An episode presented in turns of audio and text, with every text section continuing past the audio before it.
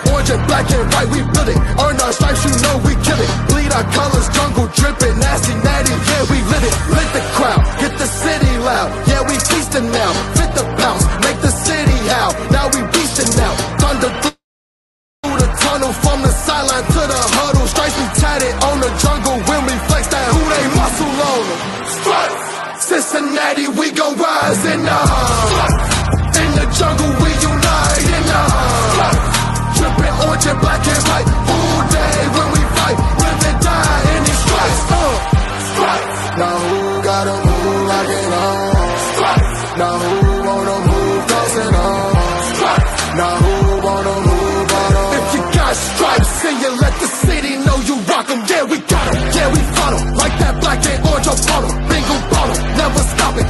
Beast of beast and know. Who they rockin' with the diamond stripes, flossin' on the ring. Cincinnati, she's our queen. We gon' show the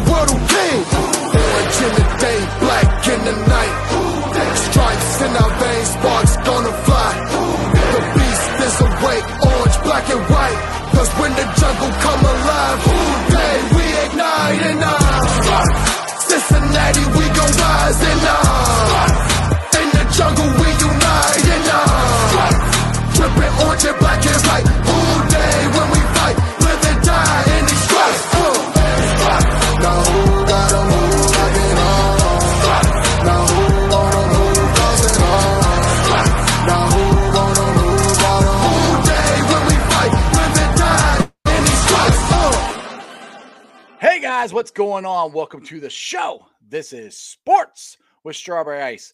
I'm your host, the Iceman, Jeff Trunapole.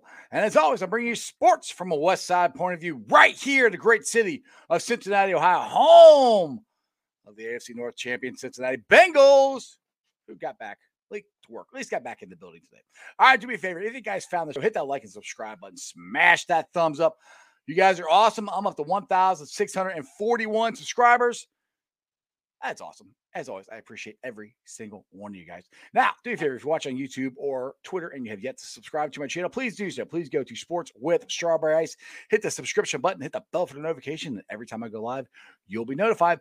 Also, exclusively in the YouTube chat crew, we're doing super chats. So if you like to support what I'm doing, give me a super chat. If you want to give me uh, a question or something that John Sheeran or myself needs to answer, give me a super chat. Also, hit those likes. I'd appreciate it. it just helps with the algorithm with YouTube and everything like that. Now, we just got done with the draft.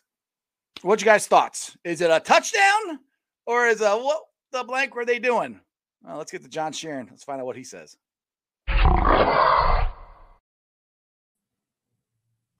John, what's going on, brother? Doing pretty well, man. Thanks for having me back on. No problem. I appreciate when you guys always come on. It's awesome. So, what do you think? It's a touchdown? Did they, or is it what the hell are they doing? What do you got? Oh, let- let's put it under review and we'll take it out of the tunnel in three years. You know, then I'll be able to tell you. Come on, John, John, John you, you want to be like realistic about this? Like we can't, you can't, you can't be great on like right now, like everybody, everybody else does. I- I feel like draft grades are my top ten worst, most hated things in life. I, I would say. I feel like okay, I, I don't want to like completely like avoid it because I feel like there is a process that you should have in evaluating draft picks in real time because we have objective data and information. People pass the eye test all the time. I think people can tell which players are good and which which aren't or still need work in college. So I don't want to completely go around there, but Right. I, th- I think with grades in general, it's like the Chiefs, the Jets, and the Ravens are getting the most love, rightfully so. They drafted Right. a lot of objectively good players. Jets had two top 10 picks. Ravens ended up with two first round picks. Chiefs, I guess, are in the similar situation with the Bengals, so you can best compare them to that. But there are some, I mean, look at the Bengals the last two years, too. Picking first, picking fifth overall, very easy for them to draft very well known players, very good players, and ended up, you know, being very successful there. So I feel like grades in general aren't properly weighted because not everyone's playing on the same playing field. Bengals ended up with six picks, never picked higher than like, I guess, 20th or whatever in whatever order of, of the round it was. So I think they did good. I think they didn't necessarily blow any pick immediately. I think the information that we have on all six of these guys and a good number of their undrafted guys, I think they're good players. They're going to contribute early and have really good chances to be long term contributors, whether it be in a starting role or in a, a rotational role. So I think the class looks fine on paper right now.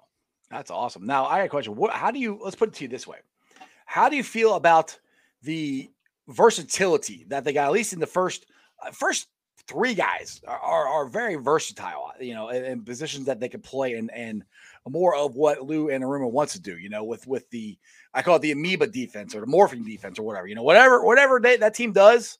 You know, the Bengals want to take that away from. Like, I mean, the, the example I give is in the playoff games. You know, in Tennessee, they were determined to stop the run. They, they stacked the box to stop the run. Kansas City, they did the exact opposite. They let them run the ball. They try to stop them from throwing it everywhere.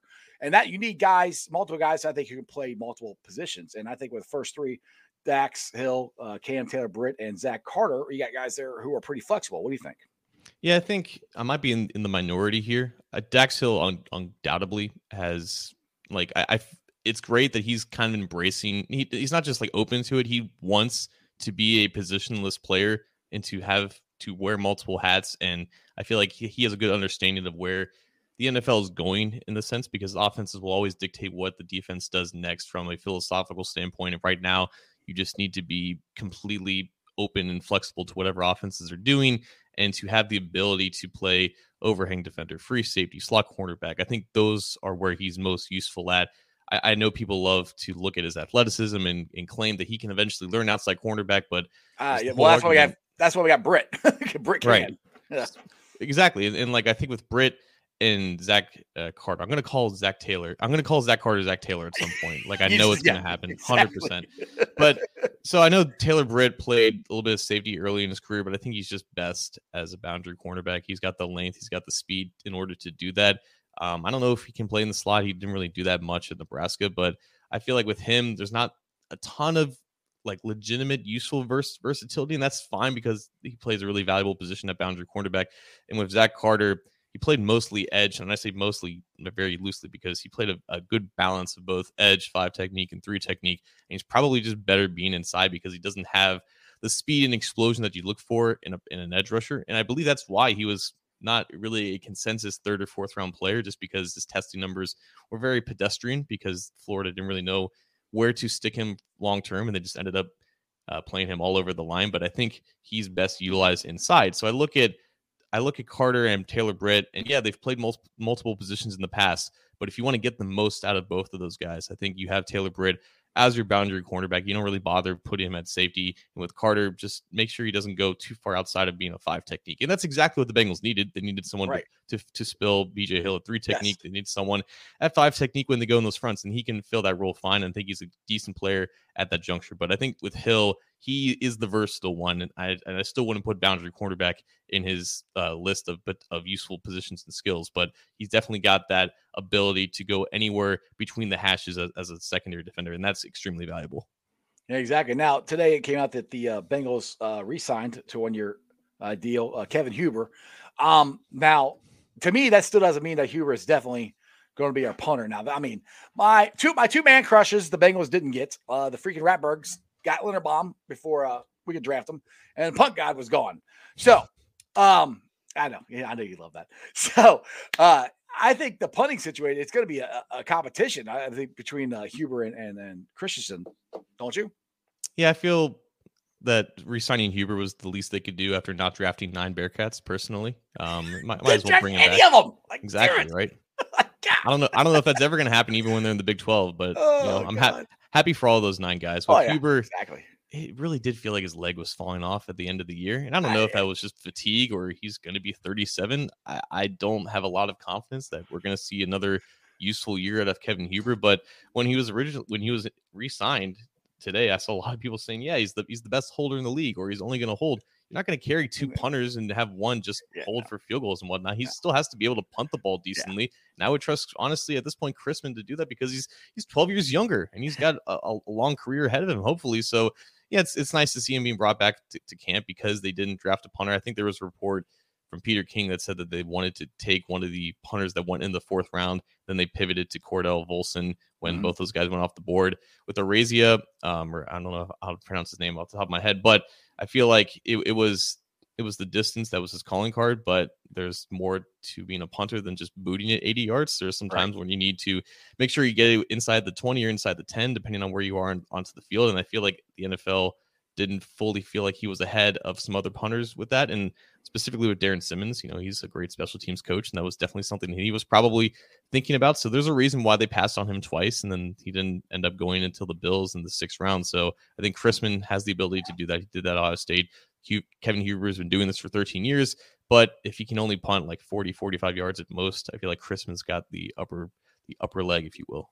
Right. And the thing is, too, people were worried about the holding situation. I mean, I watched, I was out there watching practice multiple times. I mean, Christian, he held the ball for for for a, a shooter. So I mean, it's I don't I yeah, it's something, but it's not that big of a deal. They're not going to keep Huber on just to hold the ball. The only only person that has that is, Har- Clark Harris. He's the only one that get, that gets a something like that where he's only on there just to hike the ball.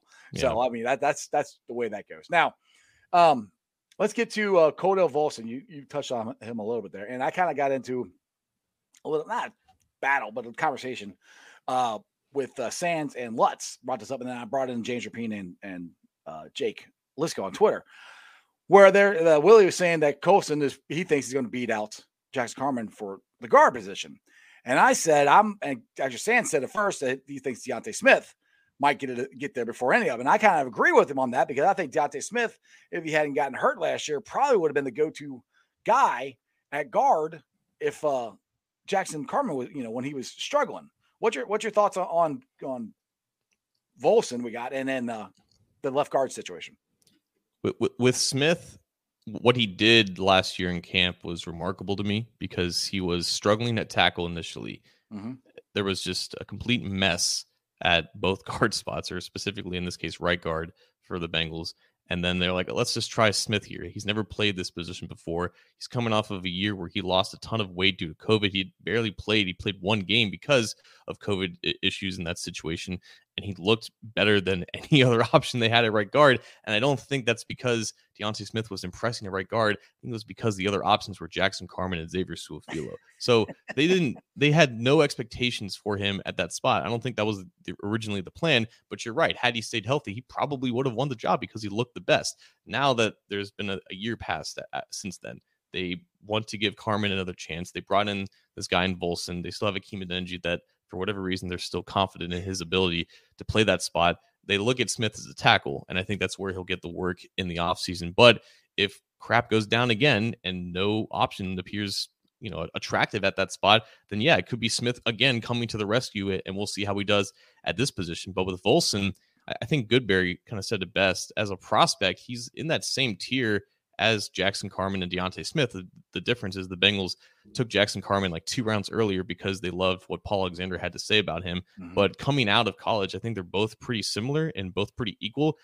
And the reason why D'Ante Smith got as much of a chance as he did is because you know he took the Pollack's coaching a lot better. He, I, I guess he came in with a better mentality and mindset and all these other things that we love to talk about, but we don't truly understand because we're not in the building to see it for ourselves. And if Volson is that kind of guy, which according to everything that we've read and heard, he appears to be, then he definitely has like a very real chance to beat out Carman. I'm I'm interested to see who gets those first reps, and I would I would imagine it is Carman. But if he doesn't, you know, progress the way that they want to, and Volson's there, he's taking the coaching, he's doing well in practice, he definitely gets those opportunities.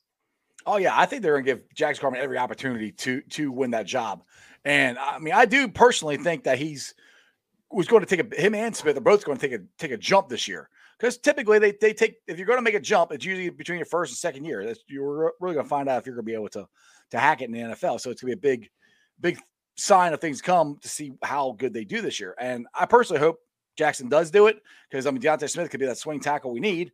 So I mean that'd be fine. I'm just throwing it out there that D'Ante Smith is it in is an option. I think a bigger option than people give him credit for. It's just what I think.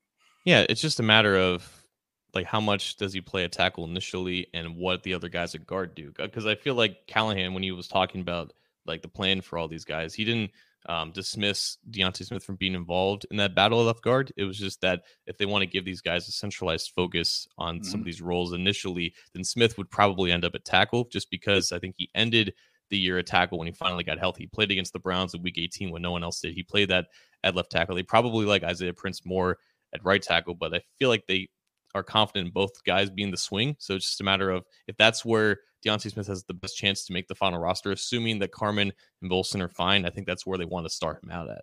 Right now, it doesn't crack you up. People come at me like, "Well, they said they were he was only going to be at tackle only." I was like, "Well, that doesn't mean they said that last year too. he started playing guard. Right. So I mean, just because they say it now in beginning of May doesn't mean that's the way it's going to be in September. I mean, that's where I, I, think Twitter cracks me up. It's like, oh, they they said it's going to be this way, so it's got to be that way. It's not going to change at all. Like, okay, well, don't you know? Don't don't try something or anything. Anyway, uh, let's get to Michael Madsen's uh, comment here. He said, "Do you like any of the undrafted players the Bengals have signed?" Great question. I feel like Carson Wells, the edge out of Colorado, he probably should have been drafted. I'm not. I'm not just saying this because we're on a Bengals podcast and we have Bengals fans here. Like I genuinely believe that Carson Wells was good enough to be like a fifth round pick because at Colorado, like how you judge production at the at the collegiate level is you compare a player's production to how the rest of the team did, and if you end up with a higher, let's say, market share, if you end up with a high market share of like tackles, tackles for loss, and sacks for an edge rusher, that typically means you're on the path. You have the path to be a, a high quality edge rusher. That, that's like your maximum realistic potential. And Carson Wells produced in like the 97th percentile for all edge defenders going back like 50 years. He's not a great all around athlete, but he did run, I think, a 4.59 40 at about 240 pounds. So he's got some juice to him. And it really is kind of fun watching him at Colorado because he looks like he's only like 230 pounds, but he's taking on pulling guards and whatnot. He's like a battering ram out there, but he ended up around the ball a ton at Colorado. I think there might be some issues with his overall technique, but I mean, he's he's experienced, he was productive, he's athletic. Like I don't really understand why he didn't end up getting drafted, but I look at that fourth edge spot for the Bengals behind Ossai, Hendrickson, and Hubbard, and I feel like it's completely up for grabs. And I look at Wells, who should have a great opportunity to make the roster and maybe carve out a role for him. So Carson Wells probably should have been drafted, and the Bengals got a steal for him after the draft. There you go. That sounds good. I mean, I, I was like eh, getting steals. I mean, the Bengals in the past have actually done pretty well if, as, as far as their undrafted free agent guys they, they sign. You know, I mean, they, they, they, they signed a guy up. He wore number 55. He always got in trouble. What was his name? Um, um, oh, yeah, Vontaze Burfict. They got him and he was undrafted. so that was that he was a good player, but you know, he also got in trouble at the same time. But still, that's kind of my my point is they do they do a good job of finding guys that are undrafted and, and longer, you know, down in the um in the trenches of the draft. And and I will say just just real quick, they they brought in now three Coastal Carolina players. Yeah. And one of them was this undrafted guy, Jaivon uh, Heiligh. I believe I'm mm-hmm. pronouncing that right. Mm-hmm. Wide receiver projects as a slot. I think Nate Tice, a Bleach Report, had him as like a third round slot option, but also pretty productive down there. Not, again, not the greatest athlete. You're always going to have warts when it comes to these un- undrafted guys, but, you know, they needed some new bodies at receiver after not drafting any. And I feel like um, this kid of Coastal Carolina has a good chance to, if not make the roster, stick onto the practice squad. If injuries happen, he might get a chance. Now, speaking of Coastal Carolina, the other guy they actually drafted is is Jeffrey, which I don't know why the world anybody that's named Jeffrey wants to be called Jeffrey because I go by Jeff. But Jeffrey Gunter, he's a defensive lineman. What do you think about about him? Because because yeah, that's the other thing too is is next year. Throw this in with our, our we trade the sixth round and our, got our seventh round. But last year's seventh round pick, Huber or Huber, whatever his name is, I kept forgetting how to say it.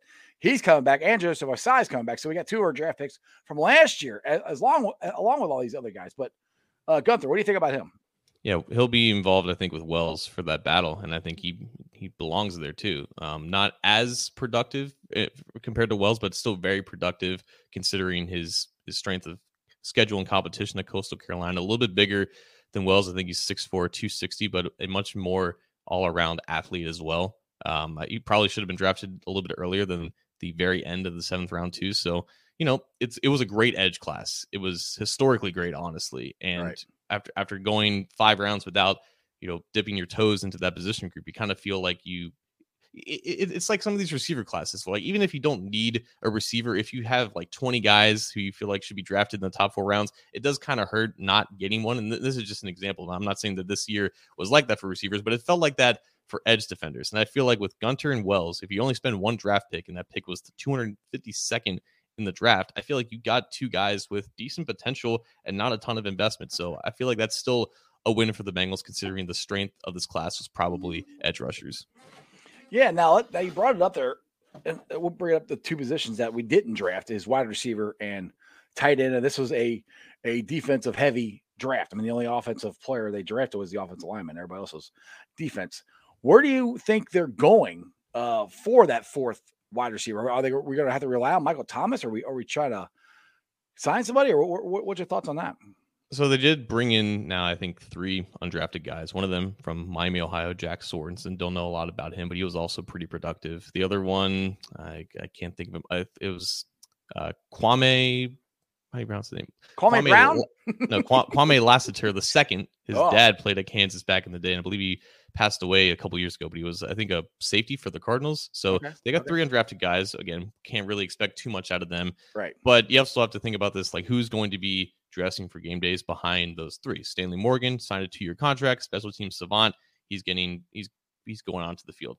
Mike Thomas, probably like you said, their most reliable, true backup receiver at this point. And then it's I guess a battle for whoever's sixth. Trent Trent Taylor's there. Trent Trenton Irwin is there. Pooka Williams is coming back, and then you have these three rookies. So I feel like if they were going to draft one, they were probably going to draft one with returning experience. Right. And I, I think only Lassiter out of these three guys have done so in the past in college. So that, I think that's still wide open, which is really good news for Trent Taylor, who was uh, ended up being the return man. But it could Mhm. bode well for maybe Chris Evans, who uh, ha- had some experience with that last year. And honestly, like at this point, the like the best returner is still Brandon Wilson, but now mm-hmm. he's in the safeties room that's seven deep, and he's probably the odd man out. So I it was definitely tight end and a receiver with returning experience that were the two things that we thought they were going to do, and they basically just ended up punting on that. Yeah, I, I had somebody at work there, and they're like, "Oh, I said we gotta get a, a tight end." He goes, "You don't like Hayden Hurst?" Like, no, I, I like Hayden Hurst. He just only got a one year contract. You know, I don't know. You got to re- try to resign him. I mean, if he has a great year next year, I don't know if they're going to resign him. That's why I was really, I really thought they would go tight end, and it didn't. But it wasn't a great tight end class, so I don't think the the draft, the board never fell their way to actually to pick one. That's kind of the way wide receiver. I think they could have got a wide receiver, but they they didn't. And I like I said, I, I'm with you. I like uh, Trent Trenton Irwin. I think he's good. Uh, or not Trenton or Taylor. I'll get it right. Too many Trents. Um, I liked him as the, the kick returner last year, but I really like Chris Evans. I'd like to see him give a shot at it this year. I mean, I think he could be an electric guy. Now, the biggest thing is we need somebody to catch the ball because that's the reason Trent Taylor became the returner because he because Phillips was dropping the ball too much. So that's why uh, Taylor is there. Now, Chris Evans, I think, could be an electric guy, but also, do you think if they use him more in the offense, like we all want him to, you know, like he did, we saw glimpses of it in the Detroit game. If they start actually using him in the offense like that, will they take a risk of, of putting him back there to return? Well, even if he is more involved, like it's not going to be more than what Samaje Perine has been, and like Joe Mixon is still getting the vast majority of snaps and touches. So I feel like even if he gets bumped up the depth chart to back up to Mixon, he could still have the opportunity to be your main punt returner. But that, that that's also what I was thinking about. I, I mentioned Chris Evans just because I still believe that Samaje Perine's the second running back on this team, not the second best, just in their in their eyes, the coach's eyes. I still feel like Perine is still ahead of him. He's got one year left, and Chris Evans has three years left. So there's still time for Evans to carve out a role. It's just one of those things where the fans want one thing and the coaches want the other. And Perine, you know, we're all going to remember what happened in the Super Bowl, but he did some good things leading up Yeah. to the Super Bowl as well. So I think he's still here to stay. Well, he, he also took that screen pass and changed the uh the Yeah. uh, Kansas City game. So we we can't we got to remember the good with the bad. Yes, he he he missed the which I mean the pass in the end of the game. I don't know. It's still uh, getting stuff. Getting stuffed. Yeah, I know. I mean, there's stuff you get there, but I mean, he he he's. I think he gets a bad rap sometimes. Like he's. a good player. I mean, he's not a great player. He's a good player. He's good for what he, what he does, and he's had some good plays. And that that's where I'm with um, some people here uh, that are against Eli Apple, and they're saying, you know, big, since we drafted both these DBs, that Eli Apple is definitely not going to start. I don't believe that. I I I think Eli's still going to be the starter. I mean, maybe by week six or seven, maybe he's not. But I I, I think Lou Anarumo is is with Eli Apple. I mean, what's your what's your thoughts? Are these guys going to come in and start right away, or what do you think? Yeah, I think they were aggressive with Taylor Britt, not just because they want someone to compete with Eli, but because the Eli is only here for one more year and they have next to no depth behind him and Chidobe Awuzie. So I think that's why you saw the trade up for Taylor Britt in the end of the second round, because beyond him, that then you're basically punting on cornerback and mm-hmm. like that that can't really happen based off of what they have and what they need. But yeah, I think Eli Apple is still well liked within that locker room, within that coaching staff. You know, mm-hmm. he worked with Anarumo before, clearly clicked the second time. But again, he's Eli Apple. You don't want to commit long term to him unless he proves it again. And if that's the case, then you can make that decision then. But with Taylor Britt, I think he has a good chance of beating out Eli Apple, not not just because Eli Apple is inconsistent, but Taylor Britt brings a lot of qualities of re- really experienced cornerback who projects really well as a man cover guy, but has more experience in zone. So we'll see how that kind of translates. But checks all the boxes that that Anarumo looks for, and you know it, it's definitely possible that you know we saw the very best of Eli Apple last year. He may come back down to earth relative to where he was before. So if, if that's the case, then Taylor Britt has a great chance of beating him out. But it, it just all depends on how he does in camp. But I, I, just want to talk about, I guess, just the the talent that we have in the secondary now with with Bell and Bates and with uh Chidobe and Eli and now uh, uh Miller or, or uh, uh, Hill and and and Cam Taylor Britt. Our, our secondary, I think they build it to to really go against Deshaun Watson. And, and, and this is a passing league. And let's be honest, our, our secondary was a little thin. Now we don't know what's going to happen next year with Bates and Bell, but this year, I think we're going to have one of the most talented secondaries in the league. I think talent wise. Yeah, and I think last year there was a there was a plan with Ricardo Allen, who had experience with Lou Anarumo before back in Purdue, and then he got hurt kind of early in the season, and he still played a decent amount after that, but he wasn't quite, I think, mm-hmm. the quality of player that they envisioned when they signed him. And Dax Hill was like far and away like a clear upgrade right. over what 30 year old Ricardo Allen was. So when I said after the Dax Hill pick, like this guy is Ricardo Allen this year. I think that was met with some kind of underwhelming response because of what Ricardo Allen was. But what right. the role that he had and what it was supposed to be is to be that third safety that can spell both uh, Bell and Bates and play on the field at, at, the same time when they're in a big nickel situation. Now you have a situ- now you have a potential defense where you have Logan Wilson, three uh, three cornerbacks and three safeties and four pass rushers, and you can really just go to town with that, and you can have a multitude of responsibilities for a guy like Hill, and he can handle it as a rookie because he handled it a lot in a really good defense with Michigan playing against some really good offenses. Well, okay, that, that was a lie. He played in the Big Ten. He didn't play against any good offenses, but he comes from a system where he knows what he's doing and he wore multiple hats there. So I, I think that that is very exciting. Even if he's not a 600, 700 snap guy, and this is again, this not counting for injuries, which could very well happen for them. I think that's really exciting to see where he goes and tracking what his responsibilities are. Then you have another cornerback in Taylor Britt. You're set up really well to survive the, the, the grind of the NFL in, this, in the secondary. And that's definitely one of the two or three position groups that you need depth the most. Like the secondary right. and offensive line, you're basically as good as your weakest link. And we kind of saw that in the Super Bowl. Yeah, and, and they've improved both of those those position groups vastly this offseason. So that, that bodes bodes well. So let's let's get into uh, a little bit of what the AFC North teams did. And when the uh, Ratbirds traded Hollywood Brown, I'm like, what? What are they doing? Why would they do that?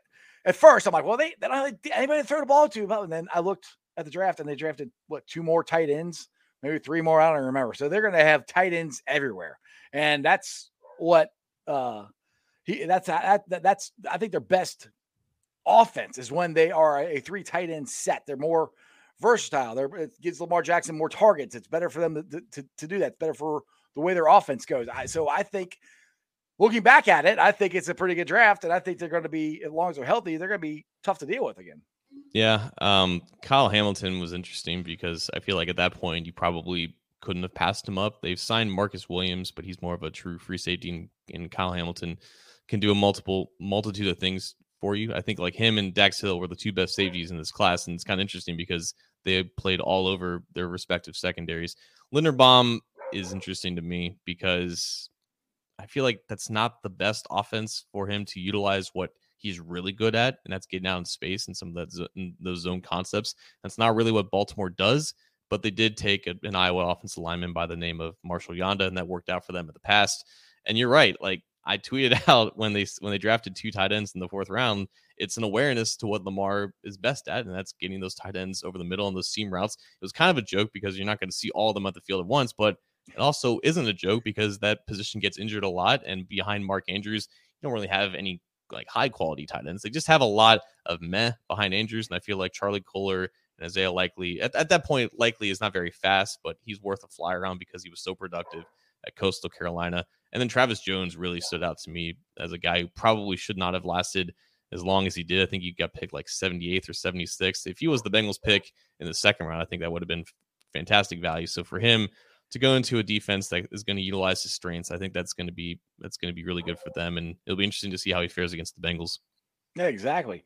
Now that that's what like I said when I, when I first saw it, I'm like, that doesn't make any sense. Why would you throw oh, you know get away your your best wide receiver? But then I gotta give to Dale from Bengals and Brewers. He's the one that kind of goes, well, but this might be better for them or what what they do because you know, Lamar really can't throw the ball deep all that consistent. So it, it's like it's like like who as a receiver who succeeds in that offense really? I, nobody I nobody know. ever wants to go there to be a receiver, right? It's it's very odd. So anyway, so so we got them. So then the Pittsburgh Squealers came up and we all knew they were going to draft a quarterback and look, I, I know your, your, your thoughts on Desmond Ridder and and and everything, and I was scared to death. I did not want him to go to Pittsburgh. I didn't want to go there because I would have had to immediately dislike him and stop rooting for him. So thank God they drafted small hands, two glove, work off, whatever the heck you want to call him, Kenny, pick your nose, pick it. What's your thoughts on on on him? I don't think he's going to start this year. I think Trubisky is going to be their starting QB. But uh, what do you think about him?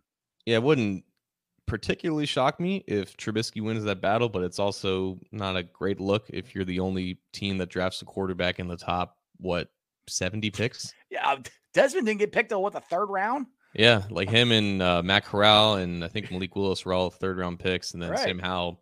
Sam Howell should like sue the advisory board who told him he was going to go in the top two rounds or whatever, Ugh. because there's no reason for him to, to declare No. if he was going to end up going in the fifth round. But No, back to back to Pickett, I feel like he's probably oh, this is so, these are so like archaic terms, like the like the highest floor QB, just because he was really productive at Pitt in an offense that asked him to do a lot of the, the same things that most offenses are doing in mm-hmm. the N- in the NFL. But at a certain point, you have to think about how much can you grow beyond what you are right now.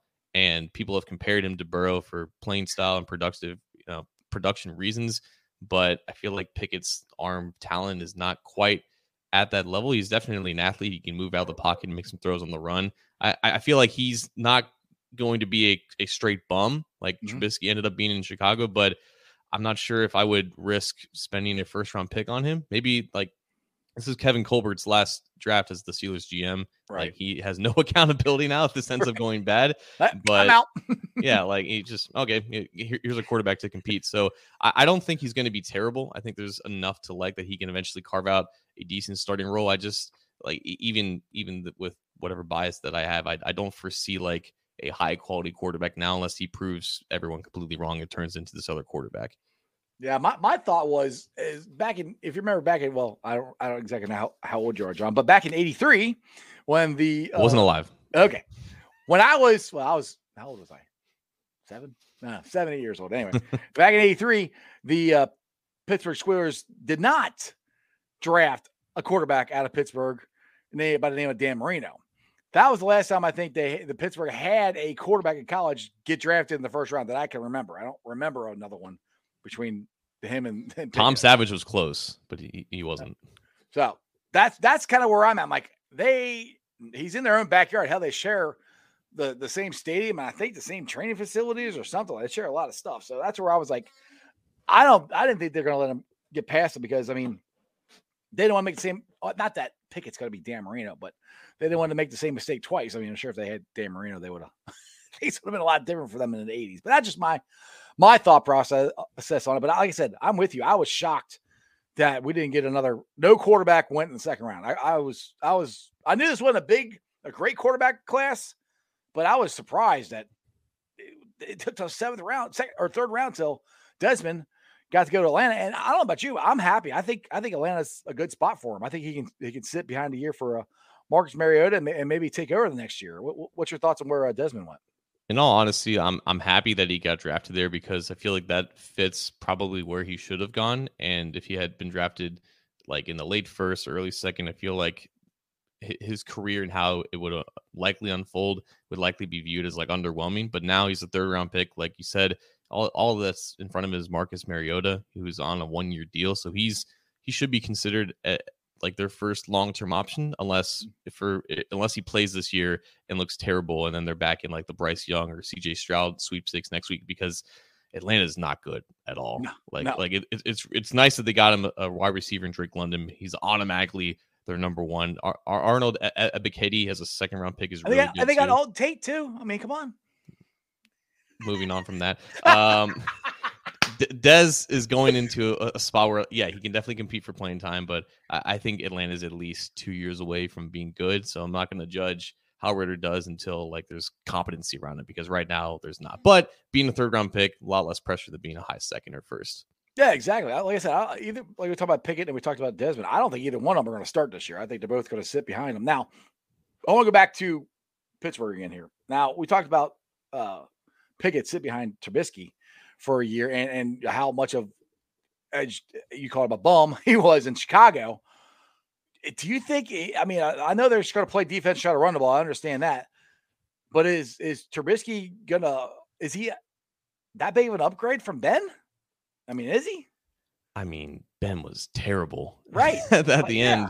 Like I, I feel like Trubisky is probably slightly better than Ben. It's just a matter of like Ben has had had a knowledge of what to do in, in certain situations, and Trubisky hasn't really played in a year. He's playing in his third system in five years, so who knows how that's going to go? I feel like his arm is at least alive, whereas Ben's just was was not. And every single time Ben was throwing down the field, I was in shock of how far that actually went. But I feel like he he was just sacrificing weeks off of his life every time that he wound up and threw it beyond like 10 yards. So, you know, congrats on his retirement. I think Trubisky gives them more options to what to do in, in that offense. But yeah, he's still Mitch Trubisky, and that's a giant projection. Yeah, I mean the, the the the funny thing is, and this is what I mean. Everybody last year gave the Bengals so much crap about not drafting offensive line. The Squealers still haven't drafted an offensive line. They're they did still, spend. They did spend, but yeah. Yeah, but they, I mean, I, they I guess they addressed it addressed it there. But I mean, I, I just that part just cracks me up. I, I mean, I think Trubisky might be just being thrown thrown to the wolves. He's definitely quick enough to avoid some of them, though. So he's got that going. That is true. Now let's talk about. I'm gonna do a little Bearcats, I guess here. Let's talk about Sauce. Um, I I was surprised surprised that Stingley went over him. I thought Sauce is gonna be the first one picked, but I think uh Sauce going to the Jets is I think a, a, a really good spot for him. What, what, what do you think? How you think how good do you think Sauce is gonna do in New York? Yeah, I think that the Lions could have used them. The Texans could Texans could have used them, but the Lions like they weren't going to pass up Hutchinson because he's Oh. a Michigan kid. I think with Stingley, so Sauce did like one thing and one thing only at Cincinnati. Like he was a mm-hmm. press c- corner in that scheme, and I feel like with Stingley, he has more experience doing multiple things in terms of coverage, and that is probably he probably fits the Texans defense a little bit better than what Sauce is. But he, Sauce is going to a defense in the Jets that does similar things to what Cincinnati did. They needed a true number one cornerback. It's the Jets. Um, I feel a little bad for him there, but I really hope he balls out and gets another contract with an actual team, unless the Jets make this Bengals type leap, which they're definitely setting up Zach Wilson for success to do that. But I, th- I think, yeah, Sauce, it was awesome seeing him drafted in the top five. First time in my lifetime that's happened for a UC Bearcat. It was it was really cool to see. It was really cool to see him interact with the owner, Woody Johnson, too. He was really curious about his sauce necklace and he Oh, explained that that, thing there's was actually sauce in there. I mean, come on, dude. He's one of the coolest guys in this class, and he played at UC. Like, that's Yeah. That I know. I, I love the necklace. Like that was freaking awesome. I'm like, dude, I'm 47. I need to get a, a chain like that says Iceman or something. I, I ain't got the jack for that, but I thought that was really cool. I, and like Michael Matson here says the Jets got half the draft, which I got ended up having three first round picks. They traded trade all over the place, and that's one thing.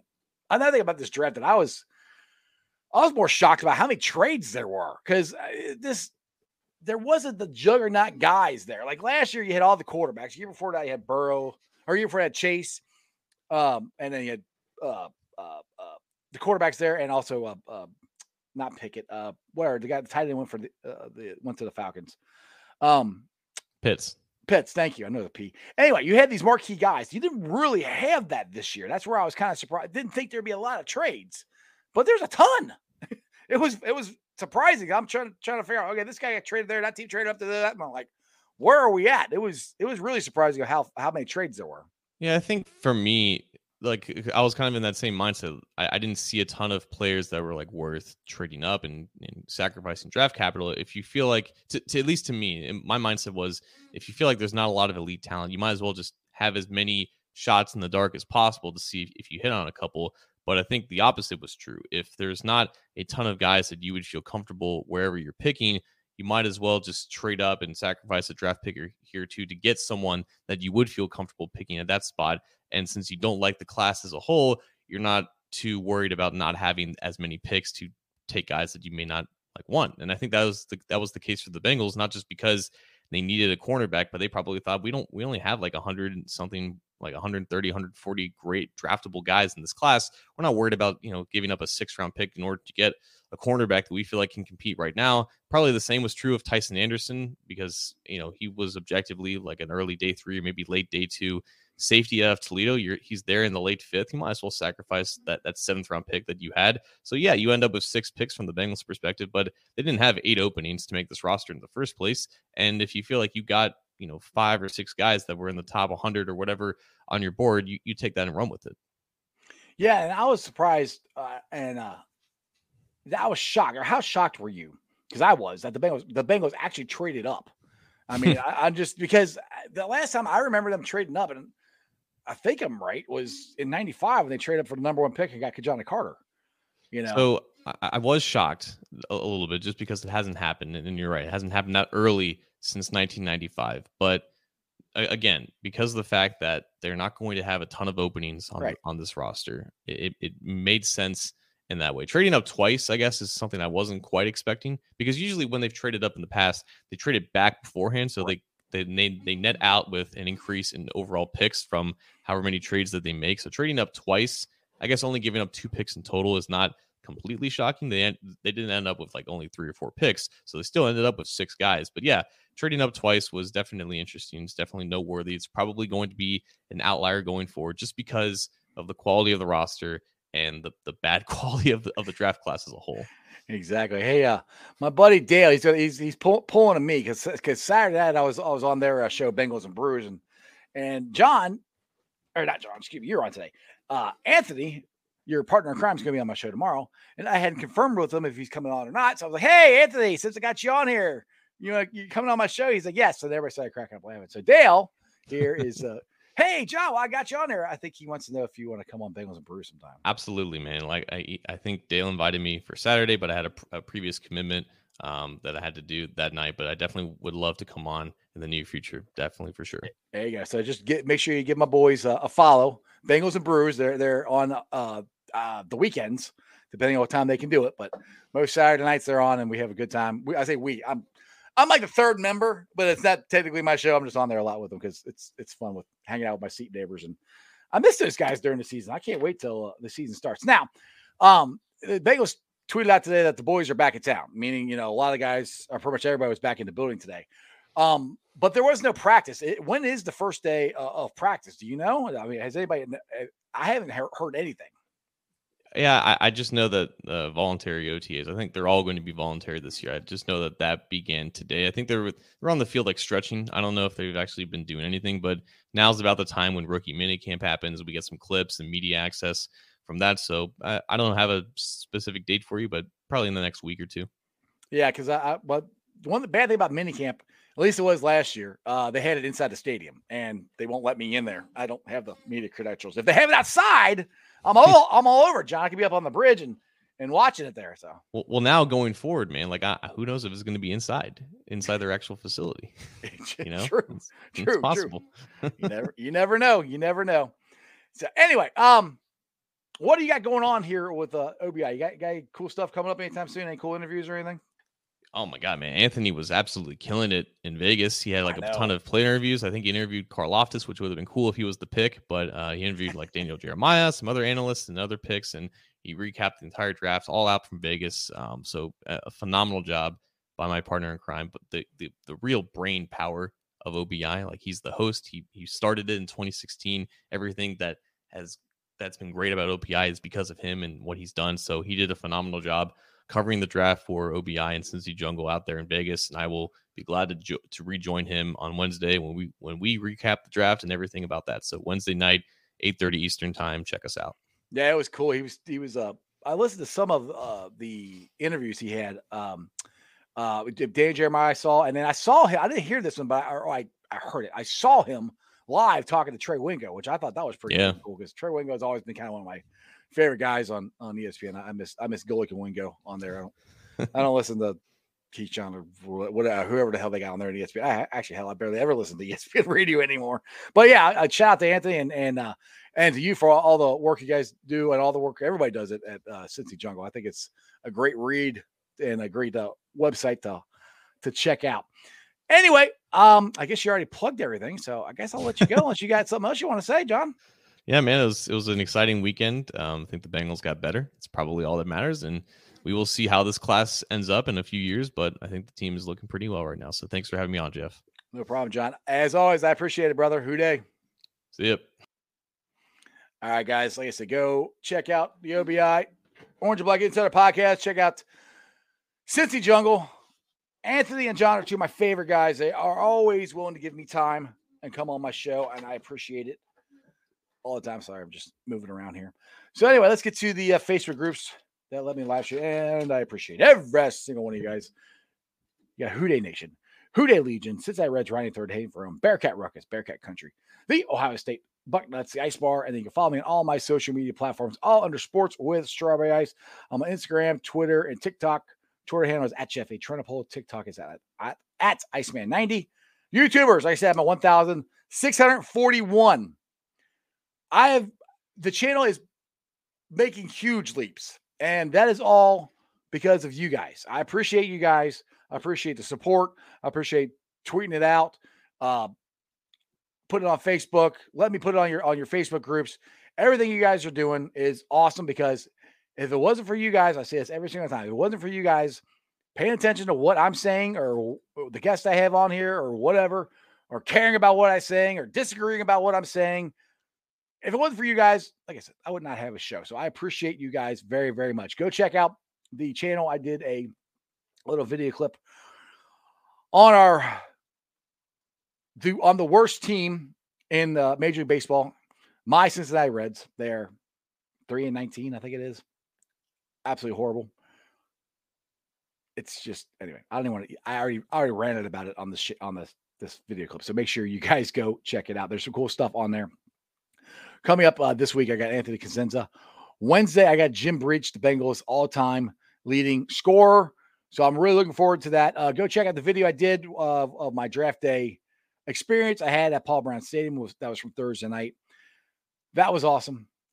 As always, I appreciate every single one of you guys. Like I said, let's keep it going here. Let's try to roll to 2000 as fast as we can. I will be putting it on the podcast later on tonight, so make sure you check it out. It's on Beanpod, Apple, iTunes, Spotify, Google, Stitcher Play, pretty much wherever you get your podcast. I would greatly appreciate it. And other than that, I'll see you guys tomorrow. And that's just sports, baby. See ya!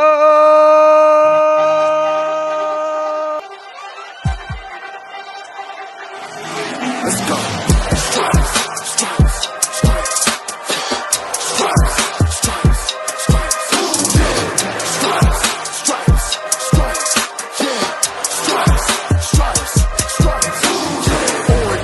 Day, black in the night. Stripes in our veins, sparks gonna fly.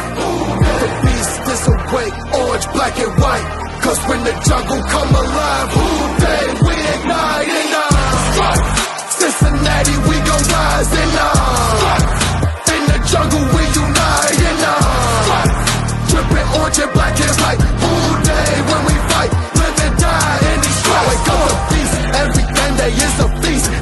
Tiger busted off the leash in the jungle dripping heat. Tiger striped the city streets. East side stand up, west side stand up. If you rapping, who they? Time to put your hands up. Dingle stripes, we in it. New day, new age, yeah, we get it. Cincinnati jungle fit it. Blue day in our house, we win it. Orange and black and white, we build it. Earn our stripes, you know we kill it. Bleed our colors, jungle dripping. Nasty, natty, yeah, we live it. Lit the crowd, get the city loud. Kristen now, fit the bounce, make the scene.